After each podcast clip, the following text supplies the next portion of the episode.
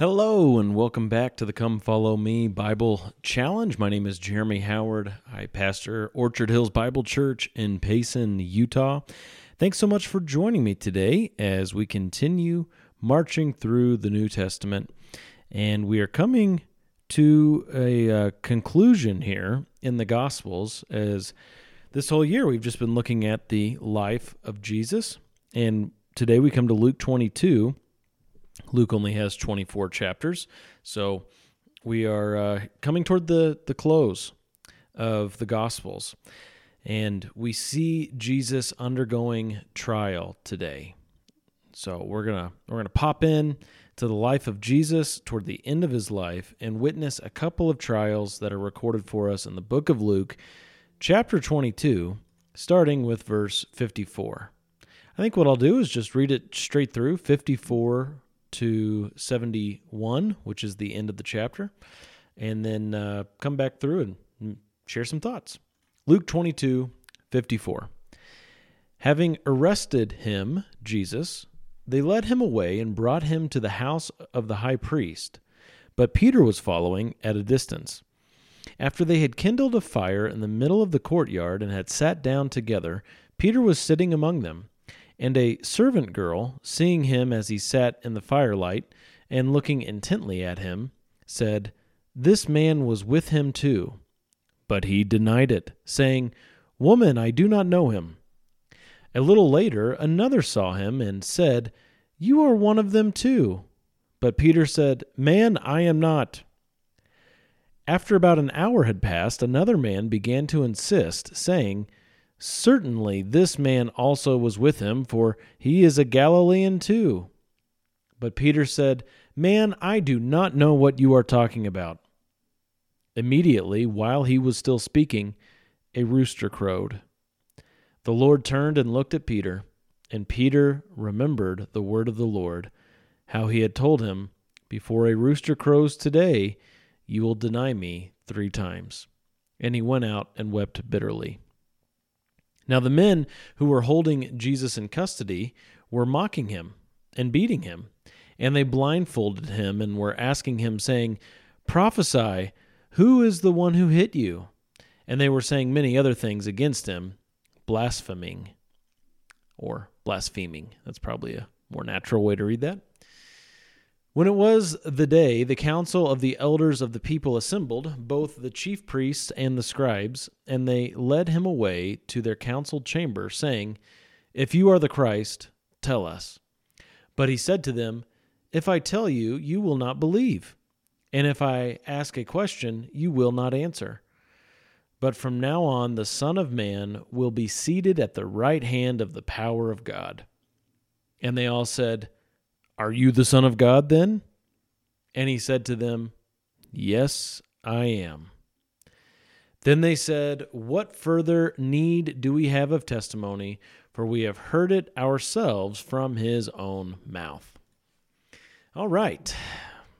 Jesus under trial, which is a little bit ironic, isn't it? I shouldn't say a little bit, quite ironic, since he is the one whom God appointed to judge the world according to Acts 17. We'll look at that here in a few weeks, where Paul is preaching at Mars Hill. He says, God has proved that he's going to judge the world through a man he has appointed, and he's given you proof by raising him from the dead. so, Jesus Christ is the Son of God. We see that clearly in this passage. He refers to himself as the Son of Man. Son of God, Son of Man, Judge of the world, all of creation, since he is also Creator. And he is here under trial. Interesting.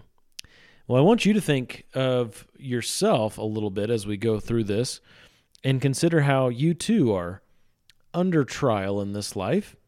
And uh, I, I might be saying that in a way that you don't immediately connect with. So I'll fill out that thought as we go along. But I want you to think about your own hmm, backbone, I guess, that you may or may not have when it comes to pursuing truth and standing up for truth, pursuing Jesus and standing up for Jesus, pursuing the substance of faith and actually exercising that faith.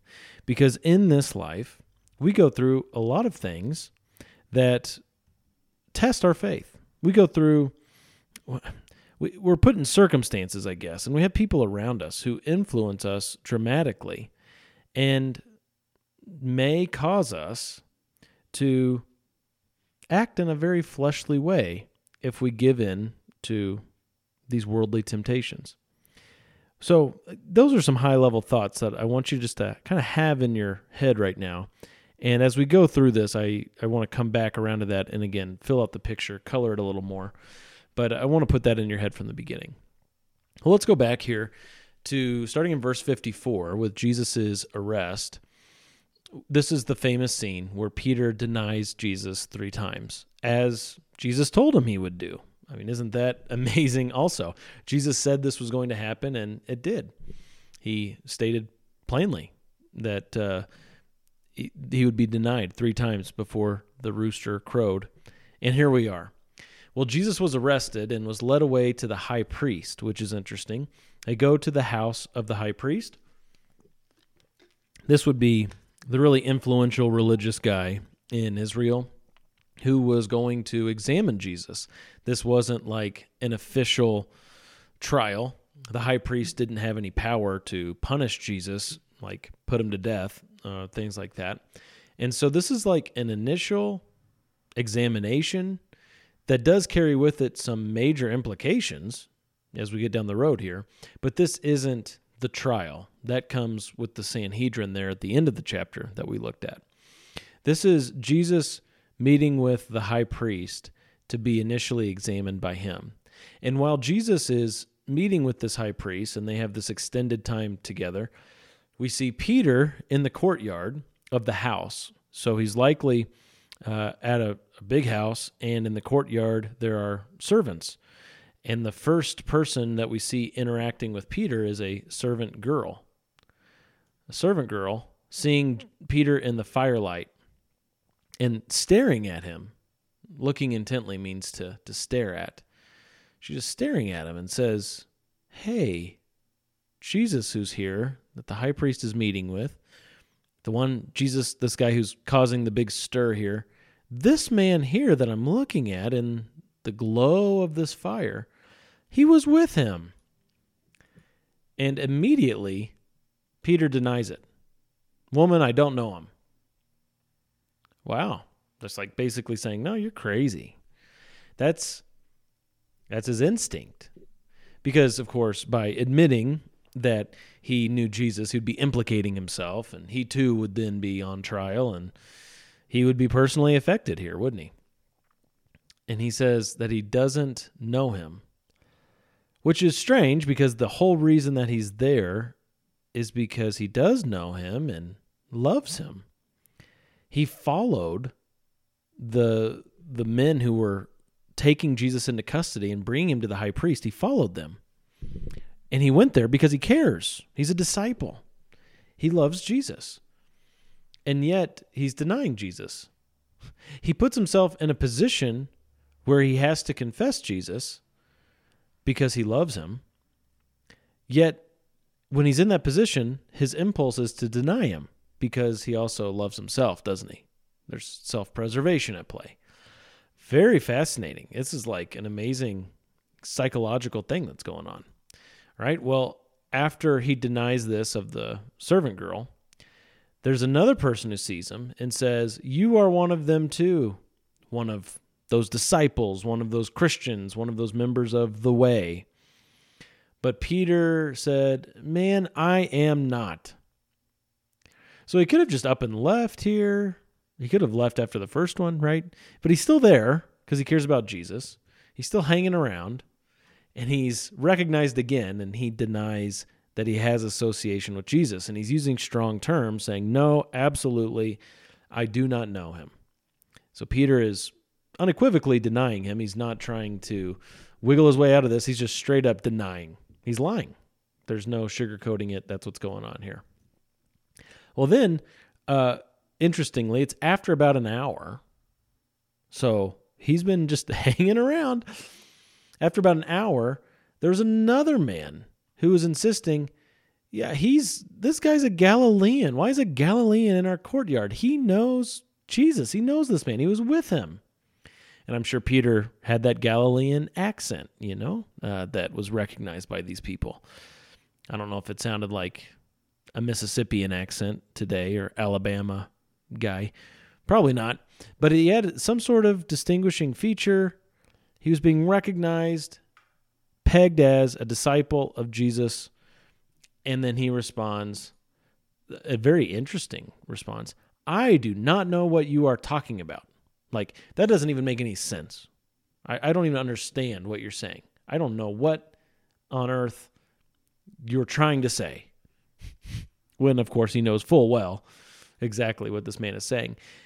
And immediately, while he was still speaking, a rooster crowed, just as Jesus said. This happened exactly as Jesus said, which is amazing. Uh, Jesus knew it was going to happen and didn't stop it. Peter knew it was going to happen because Jesus told him, and he still lived it. He still carried it out. Uh, just amazing. And then we, we don't we're not told how this happened, but the fact of the matter is, at that moment, the Lord turned and looked at Peter. It's conceivable that Jesus was being led from one room to another or something. They were passing through the courtyard and they had this moment. But Jesus locks eyes with Peter, his disciple, who had just denied him. How piercing was that glance? Talk about a moment that would be forever ingrained in Peter's memory. This is it. The Lord turned and looked at Peter. And the Lord turned and looked. Peter remembered now. It, it hit him Oh, yes, that's right. Jesus said this was going to happen. Before a rooster crows today, he will deny me three times. There it is. And the only response that's appropriate, it says, uh, Peter went out and wept bitterly, which is correct. That's what should happen. So Peter here is also on a little bit of a trial of his own, isn't he? Uh, Jesus is on trial, but Peter here is being questioned. And he does not pass the test. He does not tell the truth. He denies Jesus three times, fulfilling Jesus' prophecy that was issued just very recently that a rooster was going to crow. But before that, Peter would deny him three times. So Peter's in a bad state, and that's the last we see of Peter in this passage. Next, we see Jesus being taken by those who were holding him in custody, and he's being mocked and beaten. They're mocking him and beating him. Then they blindfold him and mock him in this way, saying, Hey, yeah, you say you're a prophet. Who just hit you? You can't see anything. And they're just blaspheming over and over again with all these things that they're saying. Now, this was, again, no surprise, just like Peter denying him wasn't a surprise. Jesus said in Luke 18, 32 and 33, speaking of himself, for he, the Messiah, will be handed over to the Gentiles and will be mocked and mistreated and spit upon. And after they have scourged him, they will kill him. And the third day he will rise again. So here we have a partial fulfillment of that. This isn't, of course, the only time he was mocked and beaten and spat upon, but this is a key time when that was happening and they were blaspheming, saying many other things against him, blaspheming. Why was this blasphemy to speak against him? Like, was it blasphemy to speak against Peter? Well, no. It's blasphemy to speak against Jesus because Jesus is God. And so you speak against him, you're committing blasphemy. That's what these men were doing. And uh, boy, it's so tragic. Can you imagine having been there at that time to see Jesus in the flesh and you mock him, you beat him, spit upon him, blaspheme him to his face, mistreat him, you're a part of the mob that kills him. Well, the sad reality is that is, of course, all of us in our natural state at heart, we are all persecutors of Jesus. In our hearts, we are rebellious. Jesus is Lord of all, He's creator of all things. And each time we sin, we're like sticking, I mean, a nice way to put it would be like sticking our palm up in the face of, of, of Jesus and saying, No, no, I don't want anything to do with you. Go away, go die, go away from me. I mean, that, that's the ugly, ugliness of sin. I mean, if you wanted to put it a little more graphically and perhaps more accurately, it would be giving the middle finger to God.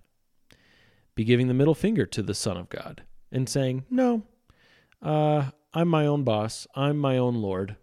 I do not need your ways. That's who we are at heart. We are blasphemers. We're rebellious. We're sinful.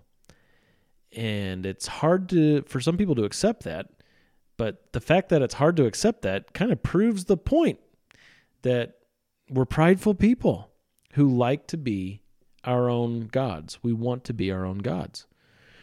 And this is uh, the scene where Jesus is being beaten is just a a playing out in the real world what's going on in each person's heart. And it's absolutely tragic. They took Jesus into custody. They mocked him. They beat him. They blindfolded him. Continued to mock him some more. They blasphemed against him. That's the problem with sin. It leads to that in the flesh, but it all starts in the heart, and it starts in every person's heart. Well, then he goes to the Sanhedrin, and it says, when it was day, the day, so time has passed, the Council of Elders, that's the Sanhedrin in Israel, like the Supreme Court or the Senate in Israel, they all assembled, both chief priests and scribes, and led him away to their chamber. And they, they give him this command If you are the Christ, then tell us. So even just giving a command to Jesus, uh, wow. I mean, we have to stop and feel the weight of that. If you're the Christ, tell us. Not that they were seeking true faith in this, not that they wanted to believe, not that they were going to be fair, not that they were going to be honest, not that they were going to be genuine in this whole process, but they're giving him a command to try to trap him in his words. They're giving a command to try to further persecute him. So you have Jesus being beaten up by those who had him in custody, and you have him now being mocked by the religious leaders. So not just the blue collar guys who were the uh, people who shuttled prisoners around, but now the, the the top religious dogs in their community. Here they are saying, "Okay, Jesus, if if you if you're the Messiah, tell us. Let's let's just get down to it here. Go ahead and condemn yourself with your own words." That's what they're essentially saying.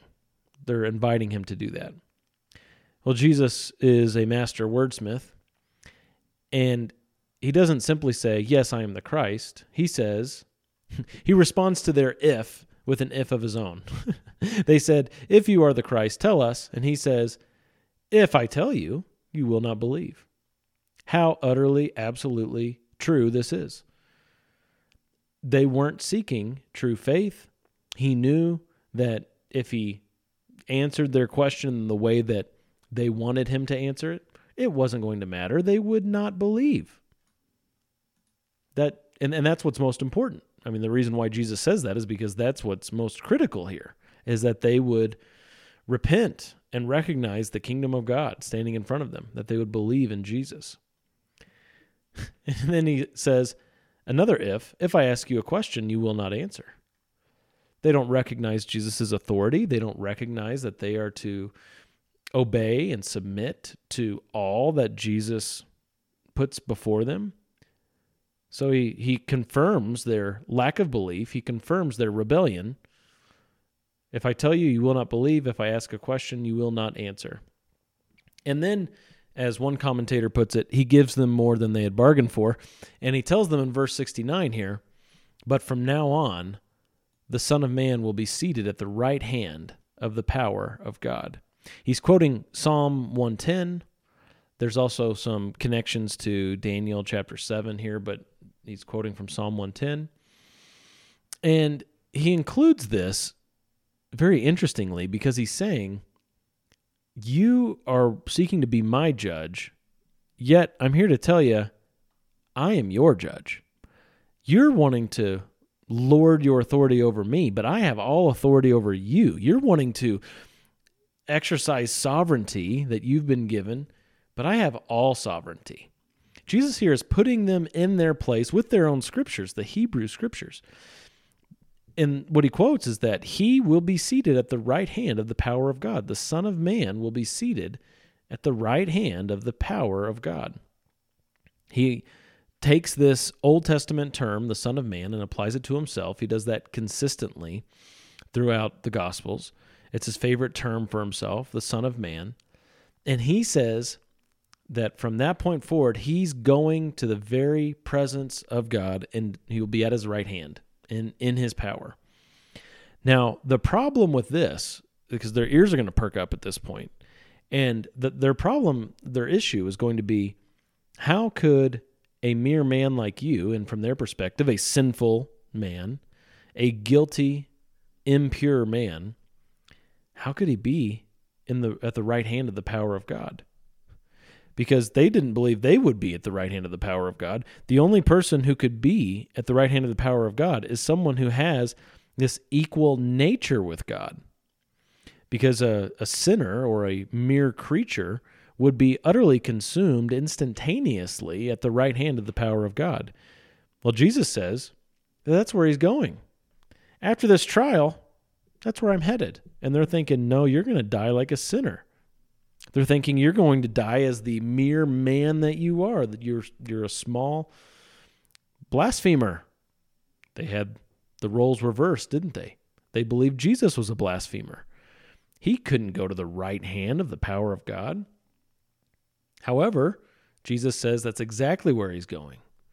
So not only is he denying their charges, not only is he uh, denying that he is a mere man, he is stating effectively that he is equal in nature with God, able to be at his right hand in that power, exercising authority with God. That's a pretty bold statement. So they reply with, uh, are you the son of God then? Gee, you think? And he said to them, Yes, I am. So here it is, three little words in English. He just affirms it. Yes, I am. And then they said, What what more do we need? We've heard it ourselves from his own mouth. He has just condemned himself himself, not his self. He has just condemned himself by saying he's the Son of God and he will be at the right hand of the power of God, that he's the Son of Man. They were done with him and they were ready for him to be crucified. Wow, how wrong they got it. They got it so wrong. They did not recognize Jesus as Lord. They did not believe in Jesus. They did not submit to his lordship. They did not have faith in who he was. They weren't humble. They were a very, very bad council of judges. And they were to be judged for what they did. But let's uh, let's bring this back home to those high level thoughts I gave you at the beginning. So you've basically got three mm, scenes happening: Peter in the courtyard, the men who had Jesus in custody beating him and mocking him, and then Jesus before the Sanhedrin, this council of religious leaders. Now, if you're someone who maybe you've been listening to these videos, maybe you've been listening to stuff online, maybe you've just been reading your Bible, that would be the best.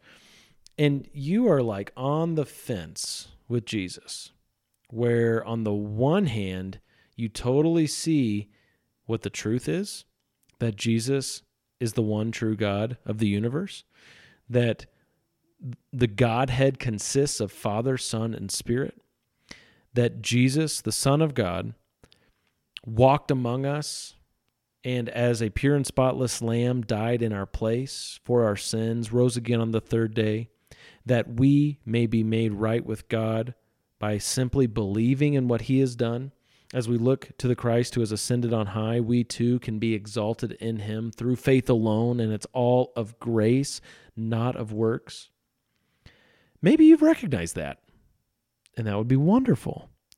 But on the other hand, maybe you're like Peter, where you followed him all the way to the courtyard, and now you are you know, questioning uh, in front of people whether what you recognize as truth really is the truth.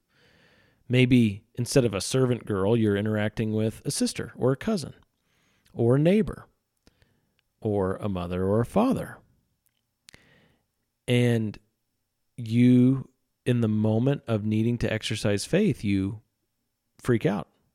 You, you bail. You bail out on Jesus. And you do not have a backbone in that moment to affirm truth. Or perhaps you feel like you're on trial with those around you. And these people around you maybe are very religious, like the Sanhedrin. And they're asking you all sorts of questions and they make you very uncomfortable. But in those moments, instead of standing up for truth, you capitulate and you have fear of man. You have a fear of your own Sanhedrin, whatever that may, may be, instead of a true fear of God that causes you to or, or, or motivates you to speak up for truth and to publicly confess the true Jesus Christ in moments of questioning and moments of difficulty. Is that you? Are, are you someone who has been on the fence in that way? Well, I I want to urge you today to get off that fence. if you have a believing heart, if you're someone who trusts in the biblical gospel, today is the day for you to make that publicly known and to stop fearing man. Jesus told us that discipleship is very costly, that you will lose the dearest relationships you have. You maybe even will lose material things. But none of that matters if you have Jesus because Jesus plus nothing else equals everything. You don't need anything else if you have truly Jesus. And next week, I believe it's next week. Yeah. Yeah, next week, we're going to consider this some more through the life of Joseph of Arimathea, the man in whose tomb Jesus was buried, because he was a secret disciple and we'll uh, we'll consider this whole secrecy stuff, not standing up for Jesus stuff, even more next week. Thanks for listening. If you haven't been reading your Bible, go read your Bible and go read about the life of Jesus and how he would call you to live. God bless.